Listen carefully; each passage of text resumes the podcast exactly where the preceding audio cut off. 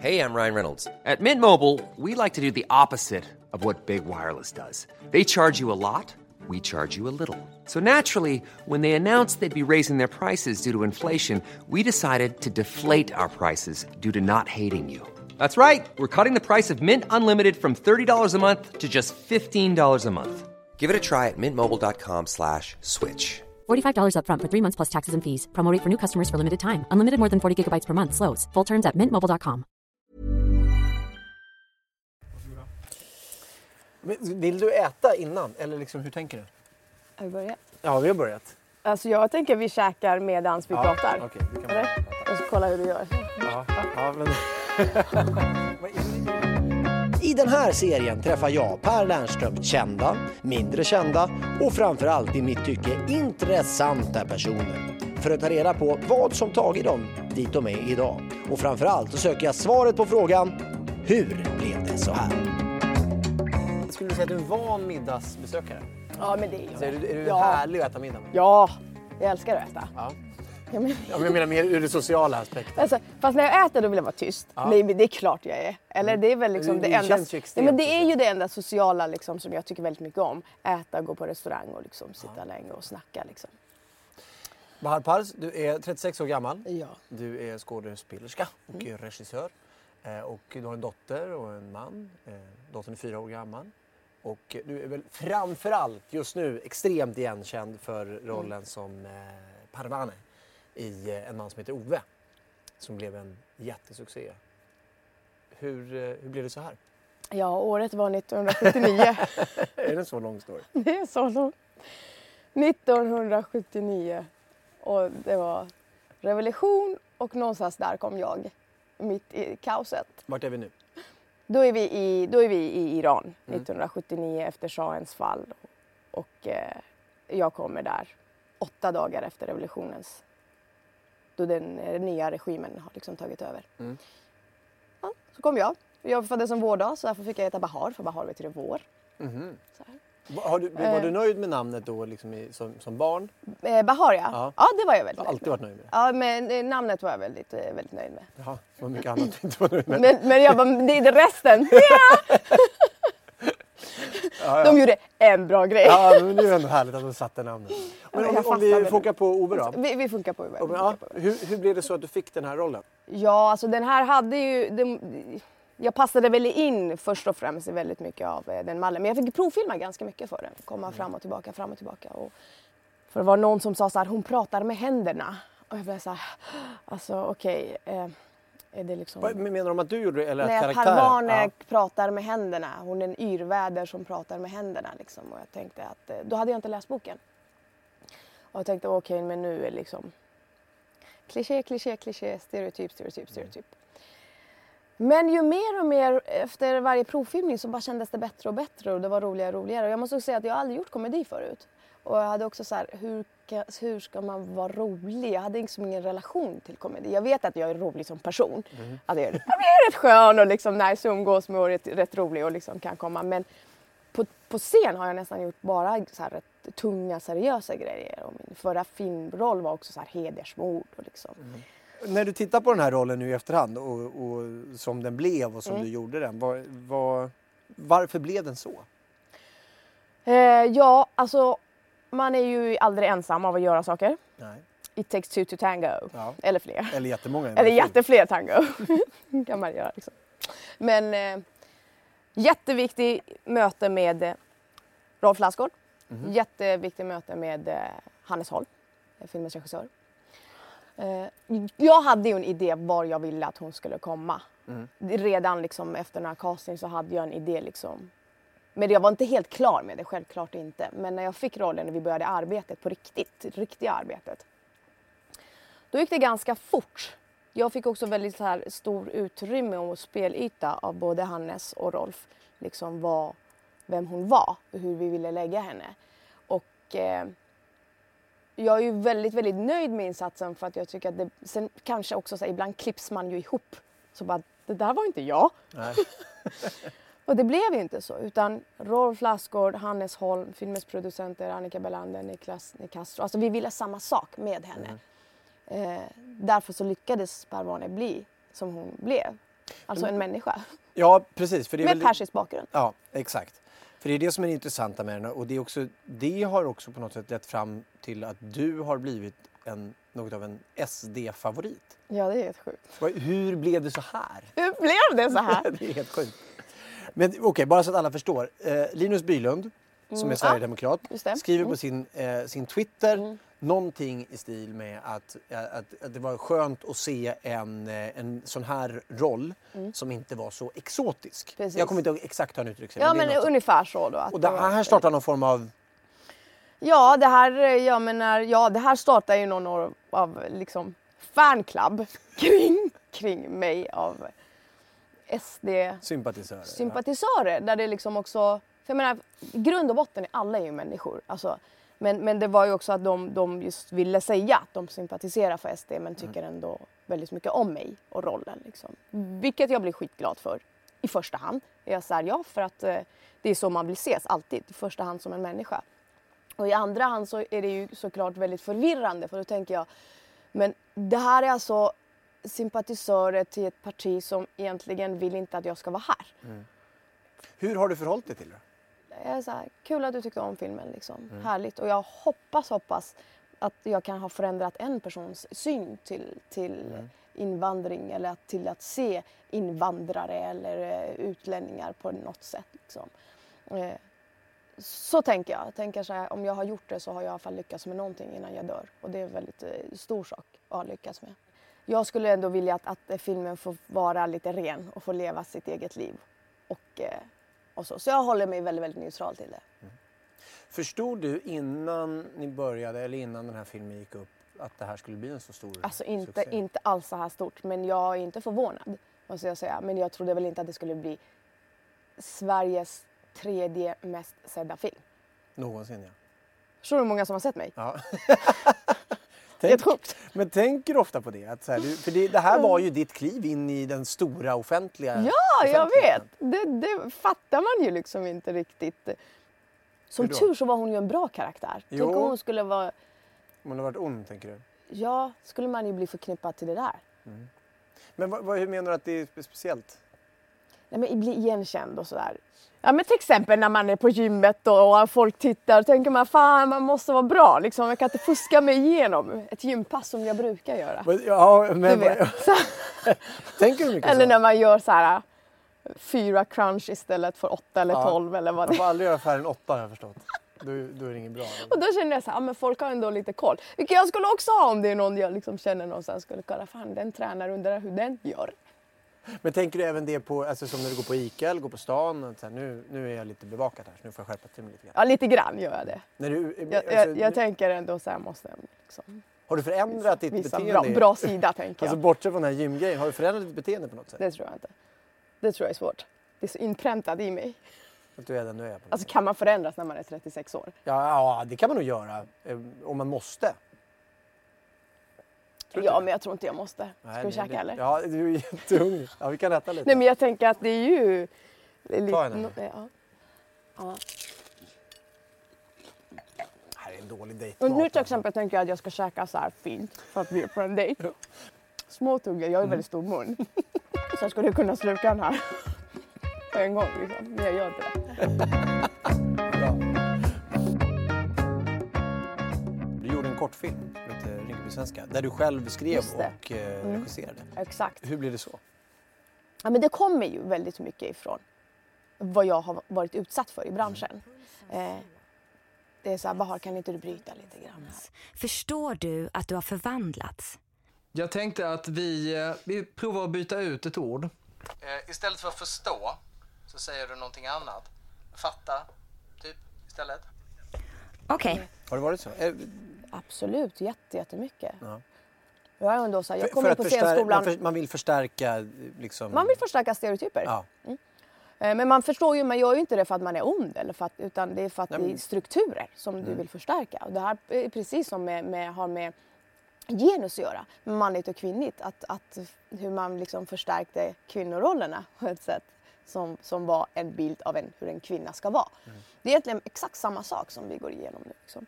Eller så här, Bahar, kan du, kan du läsa svenska bra? Eller kan du... Men mycket sådana kommentarer. Liksom. Och eh, till slut så måste man ju börja förhålla sig till det. Så antingen man kan ju också, också när jag var mycket yngre så förstod jag det inte. Det var så här, jag, jag måste tillfredsställa en viss elit. Också, men ju längre upp i hierarkin också man kommer desto vitare är det och desto mer män är det. Liksom. Så det blir ju hela tiden dubbelarbete att kunna ta sig igenom både som kvinna och som rasifierad kvinna och liksom kunna få och jag kan inte heller vara den som hela tiden kommer med så här, det här är en rasistisk stereotyp. Eller säga till det bara så här, det du sa till mig nu var lite rasistiskt. Du vet, det är kränkande folk. folk det är jätteskamfullt. Och, eh, och folk kan vara så här, nej men det här, jag är ju inte rasist liksom. Det är klart de inte är det.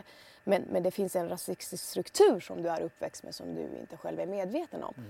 Och låt dig då förstå att det finns andra som har den erfarenheten och bara ta emot det. Och där är liksom väldigt mycket vår tid just nu väldigt, väldigt känslig mot. Men, och det var här någonstans idén om filmen, alltså i de här tankarna så föddes idén om filmen. Eller berätta. Mm. Så vad- föddes idén om filmen Rinkeby svenska. Ja. Och den är jätteenkel. Det är bara en ljus... Det är ju det med reklamare. Mm. det var ju två reklamkillar som, gör, eh, som ska göra ett jobb. Eh, så har de anställt en tjej. Så kommer det en tjej och hon är mörkhyad och sen så är de så här, ja men så börjar vi och hon börjar liksom läsa det här jobbet och voiceover som hon ska göra. Och de är så här, nej men och egentligen vill de bara säga till henne, men hörru, kan inte du liksom bryta jättemycket? Liksom? Men de gör ju inte det, så att de sakta men säkert liksom, försöker få henne att bryta. Och till slut är de bara så här, men snälla kan du inte bara prata Rinkeby-svenska? Och hon bara, men jag har aldrig varit i Rinkeby. Eller vad menar du? De bara, men du är skådis, låtsas att du har varit. Sakta jag kilar genom stan, ej ej ej ej Plötsligt fattar jag att jag har förvandlats, ja, abo, plötsligt Bra! Och Abo har vi inte ens på listan. Fattar Nej, du? Fattar du vilken guldklimp? Bra! High one! High one! Och det är en gnutta humor i den också. Eh, Men också en, en, en verklighetsbild då. en jätteverklighetsbild. Den har fått jättestor också genomslagskraft för att vara kortfilm. Det är väldigt många som har hört av sig och bara jag känner igen mig, gud det här är mitt liv, gud det här blev jag utsatt för häromdagen, det här blev jag utsatt för. Också inte bara i branschen utan också utanför branschen. Eh, Så att eh, det är helt sjukt men, men då förstod jag också så makten av att kunna skapa, vad det kan göra. Så jag kommer komma med två filmer till som handlar om samma ämne. Det Långfilmer eller kortfilmer? Kortfilmer. Andra heter. Turkkiosken och tredje kan jag inte säga. Jag får skriva på den. Jag har alltid gillat att skapa men jag har- inte fattat hur man gör. Skriva kanske. Ja men det kanske går. Liksom. Och någonstans så du vet i min frustration så var jag bara så, också du vet för att, för att tiden håller på att röra på sig. Då började det komma liksom några kvinnliga unga regissörer som jag hade träffat på filmfestivaler och känt så här fan wow, som sa såhär, nej men jag kan inget om teknik. Nej men det där är det så, det sköter ju liksom fotografen. Och då men då kanske jag kan också. Eh, så i de mötena började det hända saker för mig och jag bara, fuck it, jag gör det själv. så lite, lite, lite så enkelt var det, liksom att jag träffade liksom andra kvinnor. Också att vi i en tid där det började liksom pratas om det. Jag kände såhär, men fan, då kan jag göra det. Men, och då Men det har ju tagit jättemånga år för det att inse eller att... att göra det. Ja. Alltså säkert, säkert 6-7 år. Jag har velat göra det jättelänge, bara inte liksom fattat hur man gör.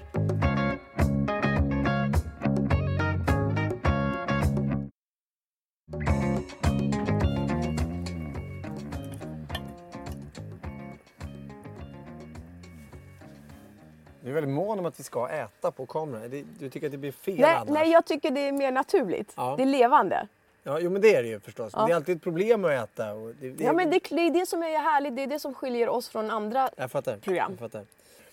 Mm. Eh, ehm, vi hade ett litet break här och då, då sa du att du retar dig på människor som inte kunde röka på film.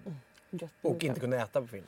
Nu kom, jag kommer tänka jättemycket Nej, på jag, jag stör mig på amerikanska filmer där de inte rör. Okej, Du nu vet jag. maten, där de så här sitter för att där får vi äta. Och, och folk som inte kan röka på... Man märker att de inte är rökare för de har inte det Men, kroppsminnet. visa en gång. Ta, eh, ta bara... Oj, nu har jag slutat röka men förut Ja, typ okej, när jag men rökte. vis- visa. Här är scenen. Nej, Nu börjar scenen. Och så... Okej. Okej, nu casual... Nej men jag måste ta din penna. Mm, Okej, casual Ja. smoking. Ja, då ska jag röka då. Mm. Kanske också. Och liksom, mm. Okej, och så dålig då? Ja, men då är det liksom mer... Jag kan ju inte ens göra det dåligt för att det är liksom... Du är så jävla bra. Men de här märken, du vet, de är liksom så här, de kan inte chilla med ciggen i handen. Det är Nej. inte avslappnat. De har liksom, Jag tycker mig se att man har läst manuset och så står det en instruktion. Ja. Och så gör du instruktionen istället Precis. för att vara det dig kommer själv. liksom inte naturligt. Ja, det så exakt. som du och jag typ håller på att prata nu, jag tar en tugga. Ja, att Supernaturligt. prata. Flyger ut lite mat där, det gör förstår. ingenting. Det är det som är naturligt. Ja, liksom. Och så tolkar jag mig samtidigt som Ja. jag håller tanken. När bestämde du för att jag ska, jag ska söka scenskolan? Vad var det som fick dig att göra det då? Det var mitt första möte med teater. Som var... Alltså det var ju knas. Jag gick ju liksom på gymnasiet. Jag kunde inte, klarade mig inte igenom gymnasiet. Liksom. Okej, ja. Jag, jag tyckte det var svårt, jag hade inte intresse, det var institutionaliserat och allt det där som jag inte tyckte om. Skolkade jättemycket och så. Och sen så var det bara av en ren slump. Jag, jag, jag mötte på liksom, eh, teatern med riktiga skådespelare.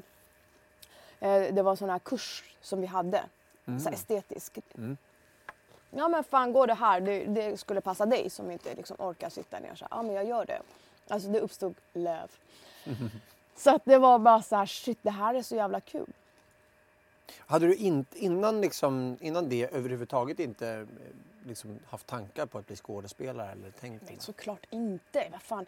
Jag flyttade till Sverige när jag var tio år ifrån krig. Liksom. Så kommer man hit och bara försöker liksom överleva och klara sig. Och jag menar, sådana yrken som skådespelare och allt konstnärligt, det, är så här, det ska du ha en så här sjukt bra utrymme för. Och så här, varsågod, du har ingenting att förlora, därför kan du bli skådespelare.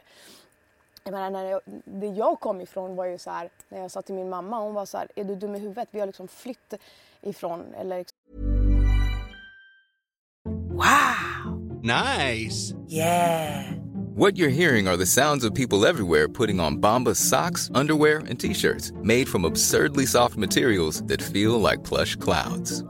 Yeah, that plush. And the best part? For every item you purchase, Bombas donates another to someone facing homelessness. Bombas. Big comfort for everyone. Go to bombas.com slash ACAST and use code ACAST for 20% off your first purchase. That's bombas.com slash ACAST. Code ACAST. Ryan Reynolds here from Mint Mobile. With the price of just about everything going up during inflation, we thought we'd bring our prices down. So to help us, we brought in a reverse auctioneer, which is apparently a thing. Mint Mobile unlimited premium wireless. Ready to get 30, 30, bit to get 30, bit to get 20, 20, 20, bit to get 20, 20, bit to get 15, 15, 15, 15 just 15 bucks a month. So, Give it a try at mintmobile.com slash switch. $45 upfront for three months plus taxes and fees. Promo for new customers for limited time. Unlimited more than 40 gigabytes per month. Slows. Full terms at mintmobile.com. som gjort den här resan. Vi har förlorat allt. Inte för att du ska så här, lalla runt. Då vill man ju ha något säker yrke där man vet att man kan försörja sig och leva. Liksom. Då vill man inte att deras dotter ska Men för komma att, det fanns inga drömmar heller? Eftersom jag inte ens befann mig någonstans i den raden så kunde inte ens min fantasi vara så fantasifullt att så här, tänk om skulle jag kunna? För det var så här, du kommer därifrån och när du kommer, har kommit till Sverige, du, du är det. Och du bor i den här förorten, det du är därifrån. Alltså man börjar också rama in sig själv i det hörnet som så att så här, ta sig bort från det, då måste man ha Alltså antingen måste man ha någon som hjälper en ut eller man måste själv. Jag förstod inte det då. Liksom. Men vad var det som var så oerhört starkt och vad var det som fick dig då? För det måste ha varit ett superbryt då, det där gymnasiet, när det här skedde. Det var superbryt. Vad, vad, kommer du ihåg liksom, vad var tankarna när du gick från det mötet? Att det var så här, det här är jag jävligt bra på. Shit, det här, är jag, det här, här känner jag att här händer det någonting. Det här, här kan jag. Innan dess hade jag ju friidrottat. Och så jag hade liksom... Jag visste att det här, friidrotten var jag också väldigt bra på men jag tröttnade efter ett tag. Liksom, och kände så här, för man behöver hålla uppe det så jävla mycket. Liksom. Jag hade klubbrekord och allting. Jag tänkte så här, men det här kanske jag kan satsa på. Så bara, nej, Men hur såg Nej. dina föräldrar på friidrotten till att börja med? För det är också så det är skojigt. Ja, det de- är det var kul något att göra ja. någonting så här. Hon springer lite på Bra att hon rör fritiden. på sig. Ja, typ. Alltså att så hon slipper bli tjock. Nej, men, nej, men alltså. Ja. Ja, men. Och min pappa var så här, tennis, tennis är bra, Ja. där finns det mycket pengar. Ja, tennis är bra, Om du vill pengar där." satsa, ta tennis för då kan du ha det som yrke. Ja, jag fattar. Jävla mysiga. Eh, men så han sa så. Vågade du gå hem och säga att Nej. jag ska bli skådespelare? Nej, nej, nej. Jag fattade inte det. Jag fattade inte att jag kunde bli det. Det tog också ytterligare jättelång tid, som min regidebut. Det tog Mm. också ytterligare lång tid att förstå att jag kan göra det. Men då var det en skådespelare, nu får du faktiskt äta för nu börjar Men jag ju- tugga. åt ju en alldeles nyss. Ja. Jag såg inte. måste fokusera lite på min Det var en skådespelerska som är fortfarande verksam i branschen som sa så här, fan du är så jävla bra, du borde söka scenskolan. Jag bara, vad, vad är det för något? Vad tror du? Nej, men jag kommer väl inte där. Där måste man vara, typ så här, vara kändisbarn eller så här, man tar väl inte in sådana som mig. Men jag trodde det på riktigt att det var så. Alltså idag kan jag förstå, fan, de jobbar också jättemycket för att få in mångfald och allting. Men, men när du själv inte har den förutsättningen så fattar du liksom inte. Eh, så jag tror på riktigt alltså, att man skulle vara en viss typ av person för att liksom bli det. Hon var så här, nej, nej, nej, det är klart du kan komma in. Du är jättebra, sök. Gå och se på teater, gå och titta liksom, på mycket teater. Så ett sånt möte, jätteenkel möte, där någon ser dig och bara så här, du är bra, gör det, du kan, du har möjlighet, det finns. Så då jo, lyssnade jag på henne och sen så sökte jag. Och eh, kom givetvis inte in första gången, men, men jag fortsatte söka och jag Vad hade hennes stöd. Du vet, det finns någonting, när man börjar hålla på med konst så är det någonting som så här, handlar nästan om överlevnad. Alltså, Mm. Det här måste jag fortsätta göra för det är som att du tar bort något tryck från huvudet och bara liksom allt det där kan komma ut. Var det då alla allt liksom kreativa. miss, misslyckade skolåren om vi kallar dem det? Eller Säkert, liksom, jättemycket. som bara- Jätte, jättemycket. Och bara så här, fan look at me now. Jag, kan, Okej. jag behöver inte förstå fysik men liksom, jag kan göra det här. Jag, liksom, jag, har, jag har en känsla för text, jag bara liksom hade det. Det var ju, ni flydde från Iran till Sverige. Ja, min pappa kom hit först, sen kom vi. Hur blev det så då? Nej men det var ju det här kriget hade ju pågått så jävla länge liksom. Och så till slut folk började liksom lämna. Mer eller mindre för att det inte var. Vi bodde ju också i södra delen av Iran där det är mycket närmare till liksom, Irakgränsen. Mm. Där det var mycket närmare till krig. Till slut var det liksom att det gick inte. Och det var ganska outhärdligt liksom, vara kvar. Liksom, mer eller mindre så kunde halva dagar vara i ett skyddsrum. Eller när vi var i skolan så var det så här, då kom det ett larm så satt man så här så bara di, di, di, di. Ja, då visste man så här, men nu är det ett larm så det är bara att gå ner till skyddsrummet. Ja, så gick man ner och satt i skyddsrummet, typ så här, väntade jättelänge tills det skulle vara över. Eh, man så tejpade för fönstren för att när det kom en så bombskak så skulle de inte liksom så här, så skulle inte det krossas. Nej, då exakt. gjorde man sån här krysstejp Mm. för fönstren för att, för att det liksom skulle vara stabilt och hålla. Jag har liksom alltid levt ganska nära döden. Så man vet så här, ja, man kanske... Och den ångesten har väl liksom på något sätt alltid funnits i mig men jag förstod ju inte det då. Det var ju egentligen inte förrän typ så här, jag fick barn det jag förstod att då saker började komma ikapp mig. och Liksom att, att det hade påverkat mig mycket mer än vad jag trodde. Liksom. Att leva eller inte leva. Att så här, också så här, skulden över att jag har det bra började komma väldigt, väldigt mycket till mig. Liksom. Och så, så här, dels så här, skulden att jag är här också med hela världen, vad som håller på att hända, liksom, all flyktingkris och så. Och så bara, okej okay, jag är här, jag har det bra, jag mår bra. Och så, så har jag henne, så bara, tänk om jag dör. Tänk om, alltså, så började jag också drömma väldigt mycket att jag liksom, var förföljd, liksom, mycket sådana Alltså, saker. Konkreta drömmar. Konkreta drömmar, så- liksom. ja. sova drömmar. Och, ja, men det, var, det var rätt tufft alltså. Kunde inte se på, på kunde inte läsa nyheter, kunde liksom inte ta in världen på något sätt. För att allting liksom gick rakt in i mig. Och där kände jag någonstans att fan, jag måste liksom jobba på vissa saker. Mm. Som är ändå liksom. Jag var också väldigt, väldigt känslig barn. Mm. kan man kanske inte tro, men jag var det. Vad, hur, vad Nej, men jag, var rätt, jag, var, jag var rätt tyst och liksom så här, ett blyg. Var du? Ja, det var jag. Alltså det blir ju som en vardag och man lever ju hela tiden. Jag kommer ihåg att många gånger var jag så här, fan jag vill vara med mamma för att jag vet inte om det blir liksom att det eh, liksom en bomb slår ner någonstans just där vi bor så vill man ändå vara med sina föräldrar. Liksom. Hon var så här, nej men det är ingen fara, de kommer inte bomba här. Liksom. Du, nu får du vara kvar här, så jag kommer. Sådana saker tyckte jag var jättejobbigt när hon skulle lämna oss liksom, och göra saker själv. Och sen kommer jag ihåg typ, lite senare så var mamma så här, ja vi ska flytta liksom, ja, till Sverige. Och jag hade bara en bild att man hade på sig sån här jättepölsmössa och att det var jättemycket snö såklart. Alla. Mhm. Nej, men jag förstod, jag bara, jag bara hakade på men jag vantrivdes väldigt mycket. Alltså de första två åren tyckte jag det var så här, jag tyckte det var kallt, jag tyckte det var kallt, ingen prat. Alltså det var liksom inget kul, jag saknade liksom min släkt, jag saknade ändå. Det är en känslig ålder att flytta på. Liksom. Verkligen. Det, det, det är också så här, jag kände mig dum, jag vågade inte prata på jättelänge ifall jag skulle liksom, prata fel. Det var ganska rasistiskt. Jag, vi kom ju hit 1989. då var det ju liksom hela Lasermannen och Bert Karlsson och så här. Så det var ju också så här.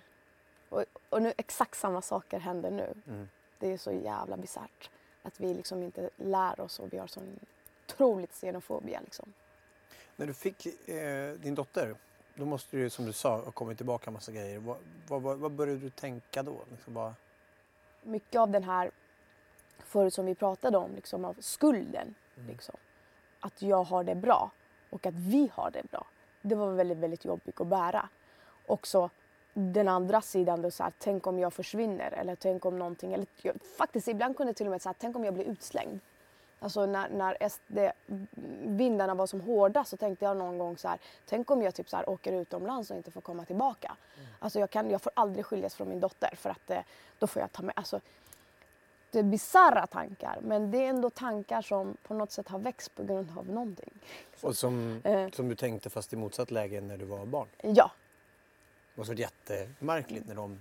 ja och så kommer det liksom till en och så börjar jag tänka på min mamma. På så här, hon måste ha haft det när hon hela tiden man bara så här, du får inte gå, du får inte gå. Hon bara, så här, ni klarar er, jag kommer liksom. Ni... Det var extremt jobbigt. Jag, jag trodde inte alls att jag skulle bli så påverkad av att få barn. Okej, visserligen, det var fett jobbigt att vara gravid och allt sånt där. Jag var inte alls som Parvane som är så här härlig och snygg och skruttar runt när hon var gravid. Utan jag var babum. och det var väldigt, väldigt jobbigt att vara gravid. Men det blev, det blev en, du klev in i depression där. Ska vi, ska Jag skulle inte säga depression, jag klev in i, jag var bortom. Jag, jag, jag var liksom, det var bara hon och jag. Alltså jag var liksom i en värld där jag måste så här, hålla i henne och skydda henne. För resten, jag fanns liksom inte. Jag, och så blev jag jättesjuk i gallsten. Oj, Vilket gjorde att jag var så här ständig, jag kunde inte äta liksom. Så att det var bara hon och jag. Liksom, och jag vägde så här 47 kilo, typ så här, ammade henne och bara så här, jag ska inte lämna dig för att det är krig där ute. och eh, det var jätte, jätteobehagligt men jag liksom var inte deppig. Men eh, Men det är ju såklart ett trauma som kommer jag, var, tillbaka. jag, jag, var, jag gick igenom en trauma. Ja. Det är nog ganska bra uttryckt. I och med hela graviditeten, även om det var ett jobbigt kapitel för att det blev en, en stor psykisk puck så, så eh, hände något rent fysiskt med dig också. Du, Mm. du blev väldigt, eh, ska vi kalla det kroppsfixerad? Kropps... Ja, för, för, för, först blev jag väldigt stor. Alltså, jag är ju ganska liten tjej, alltså jag blev Ja. väldigt tj- tjock. Alltså kan man säga. Ja, Ja, jag, man- jag, jag, gick, jag gick upp typ 30 plus kilo. Liksom. Mm. Och tänkte så här, ja men nu får jag förhålla mig till att jag är en tjock människa. Tyckte du det var jobbigt? då? Jättejobbigt. Ja. Så man blev ju en annan. Och jag bara så här, vem är jag nu? Du vet, jag hade varit så här aktiv tjej med friidrotten och allting. Och jag var så här, nej men nu är jag tjock liksom. Och sen i och med, liksom, efter att jag kom ut ur den här dvalan, då var jag så här, nej nu jävlar. Jag behövde också kanalisera min energi så jag började liksom träna jätte- jättemycket. Och blev så där djävulskt vältränad. Jag, ska, jag, ska, jag ska ge min hemliga kur. Jag vaknar på morgonen, jag, jag shottar lite kaffe och sen så kör jag liksom två muskelgrupper. Och då, vad då är det om, om, om du skulle köra liksom biceps triceps då? Eller om du kör... Ja, då har jag ju hantlar liksom. Då kör Du jag med mina hantlar? hantlar. Ja, Hemma i köket, Liksom. Ja. Ja. Framför en spegeln i hallen. Och sen när det gäller magen så har jag en sån här rull som jag köper på TV-shop. Det var skitbra. Finns TV-shop ens längre? jag vet inte. Jag det för många år sedan. Så jag gör ändå en till två muskelgrupper per dag. Så Mm. har jag inte gjort ben liksom på länge så gör jag ben hemma. Så att min hemlighet är nog att jag, jag upprätthåller det väldigt mycket hemma. Mm. Men det är fortfarande, jag är aldrig nöjd. Jag är aldrig nöjd. Det är liksom, och det är så här, det finns ingen som är nöjd och bara så här, nu gör jag min perfekta vikt. Liksom. att, eh, och det är det som jag tycker är farligt. Skulle du själv beskriva det som att du har haft, haft problem med det här under någon period? Alltså jag skulle inte säga problem. Men jag skulle säga att det tar alldeles för mycket onödig tid från mig om jag vill liksom... Fortfarande? Ja, men tror du att Lars von Trier bara så här... Åh, jag har inte mina rutor kvar. Ja, nej, det må du det är jobbigt. Alltså nej, för han tänker att han ska skapa det här var och Lars von ut. Trier imitation som kom Ja. där. Det var skitdålig. Ja, lite på den. Men det, ska det, finns något där i alla Så fall. bara helvete. För helvete. Jag är fät. Men det skulle han ju inte. Och jag tänker så här, det skulle också vara fysiskt omöjligt. Han har för mycket Han han skulle inte kunna rulla omöjlig. fram på den Nej, men Det det skulle han omöjligt. inte. Men, och, och jag tänker också så här, jag läste någon artikel som satte igång något i mitt huvud. Att typ Obama har så här fem kostymer som han bara tar på sig. Att, att de mest framgångsrika männen, mm, som alltid är, eh, har, har liksom, de lägger inte ner någon tid på kläder och utseende. Mm. Det är så här, de tar. Och eh, också finns vissa manliga regissörer som alltid har på sig så här, samma kostym inför liksom, det är väldigt mycket press och release. Medan så här, hur gör kvinnorna? Ah, vad ska jag på mig idag? Vad ska, vad ska, alltså det tar för mycket tid och energi. Och så här, är jag i min perfekta liksom, vikt nu? Jag liksom, syns? Nej. Men och, och, och, på det sättet har jag, har jag börjat förstå så här, fan nej, det, det är osunt i sig. Mm. Att, att, att tillåta sig själv att det tar så mycket energi från dig. Men, men teatern är ju alltid en räddning för mig. Är det så? Ja, den kommer liksom tillbaka och på något sätt samlar ihop mig och samlar ihop skärvorna av mig och bara så här, fokusera. Eller skådespeleriet och liksom skapandet liksom, och teatern. Utifrån så skulle man ju då analysera att så här, du behöver teatern. Måste. Jag verkligen behöver det. Lite läskigt beroende? Jätteläskigt. Jag gillar inte att vara beroende av saker. Eh, fast egentligen tror jag inte det. Vet du vad jag tror att jag har behov av? Alltså fortsätta skapa. Mm. Jag tror att så här, fortsätta liksom, skapa, fortsätta ta mig in i rummen, fortsätta och äga konsten. Och för det första är konsten fri. Den tillhör alla människor oavsett klass och bakgrund. Det är ingen som besitter någon sanning om hur konst ska göras, hur det ska låta eller hur någonting ska eh, se ut. Det gör det inte. Och det tror jag är någonting som jag vill fortsätta liksom, göra mina filmer, fortsätta att, att skapa mm. utifrån och befria mig liksom, ifrån hur det ska vara. Mm. Det där eh, fröet som såddes då i gymnasiet där som, som liksom är hela egentligen ja. din karriär på något sätt, ja. din, din persona. Eh, hur långt kommer det leda?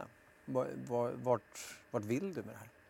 Men jag tänker väl alltså det är någonting jag skulle vilja när jag lämnar jordelivet. Det är liksom att eh, på något sätt ha breakat något, på något sätt liksom ha gjort någonting för konsten. På något sätt ha liksom visat att det här går. Mm. Så var, jag gjorde det. Jag kom från ingenstans. Jag tog mig upp. Det går. Från Sverige ut i världen. Så jag, jag är liksom jag är väldigt intresserad av det, eller vill det, liksom, att komma ut på något sätt. Eh, så att absolut, jag vill mer in i regin och skådespeleriet kommer alltid också vara i första rum för mig. Liksom. Det, det är det jag är. Jag skulle vilja liksom, lära mig mer om, om regin och kunna in i den arenan. Om vi nu eh, skulle försöka sammanfatta det här då bara och eh, försöka svara på frågan hur det blev så här. Så är det ju väldigt enkelt och eller det är nästan omöjligt att undvika att ändå ta med den tysta tjejen mm. från Iran som någonstans på vägen via en klurig skolgång och genom den här teaterupplevelsen i gymnasiet fullkomligt bara blommade ut. Så är det ju, det är ju därför det blev så här. Exakt så. Eller hur? Det är jätte, jättebra sammanfattat. Ja, vad skönt att du är överens. Jag, ja, men jag är det. Jag hade liksom glömt bort den här tysta tjejen också. Jag tycker det var jättefint och eh, härlig beskrivning. I det här mötet så kändes det verkligen som att du har fångat upp någonting. Men är hon, är, hon är där hela tiden, eller hur? Hon är där hela tiden, mm. ja. Tack för att du kom. Ja, men tack själv. Jättekul att vara här. Men Per, kan inte jag få ta eh, en selfie med dig ja, på min Instagram? Om vi gör den som med riktigt dåliga Lars von Trier imitationer. Ja, för helvete. Har du, eh, kan du ta eh, på den, den bilden? Den är Instagram. Har du den? Svensk jävel. Nej, har du den? Vad bra du är. Nej, jag, det är svagt. Det är bättre på norska. Men, men det var ju bättre än mitt. Ja, jo, men det är, nu börjar vi riktigt lågt. Ja, men ja. Den här bilden. ja, men för helvete. Vad heter det? Det heter för fan Instagram. Jag har min snygg min liksom, som jag vet. Jag har också min snygg min. Grymt. Vad fint. Härligt. Tack så mycket. Bra. Tack för arbetet. Tack för att du kom.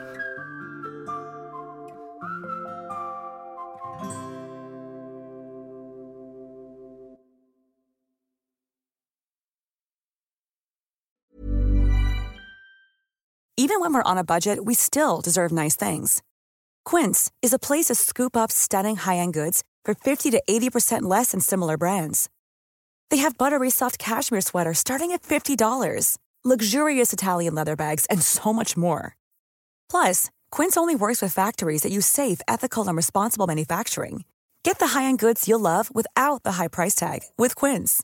Go to quince.com/style for free shipping and 365-day returns.